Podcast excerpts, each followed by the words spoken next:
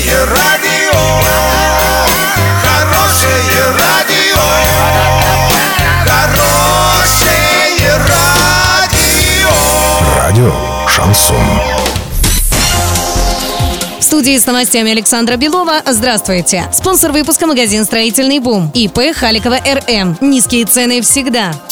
Подробнее обо всем. Подробнее обо всем. По итогам воскресного визита главы области Дениса Паслера в Орск принято решение о возобновлении работы двух предприятий. На встрече с руководством предприятия «Уралгрид», с представителями правительства и филиала РЖД была достигнута договоренность о выводе производства из режима консервации и возобновлении работы в максимально короткие сроки. Принято решение по единственному в России заводу, производителю изопропилового спирта, который сегодня фактически простаивает по причине отсутствия сбыта продукции из-за действий китайских конкурентов. После встречи главы региона с руководством завода синтетического спирта и представителями кредитно-финансовых и экспортных организаций объявлено о запуске производства. Как отметил Денис Паслер, в развитии предприятий и сохранении рабочих мест должны быть заинтересованы все.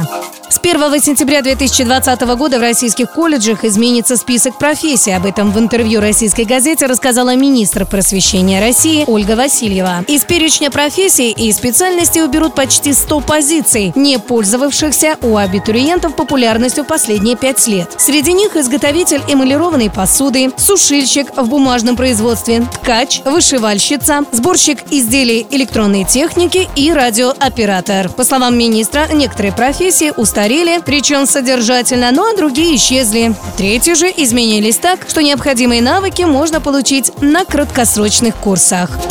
На сегодня и завтра доллар 65.43, евро 73.12. Подробности, фото и видео отчеты на сайте урал56.ру. Телефон горячей линии 30 30 56. Оперативные о событиях, а также о жизни редакции можно узнавать в телеграм-канале урал56.ру для лиц старше 16 лет. Напомню, спонсор выпуска магазин «Строительный бум» Александра Белова, радио «Шансон Ворске».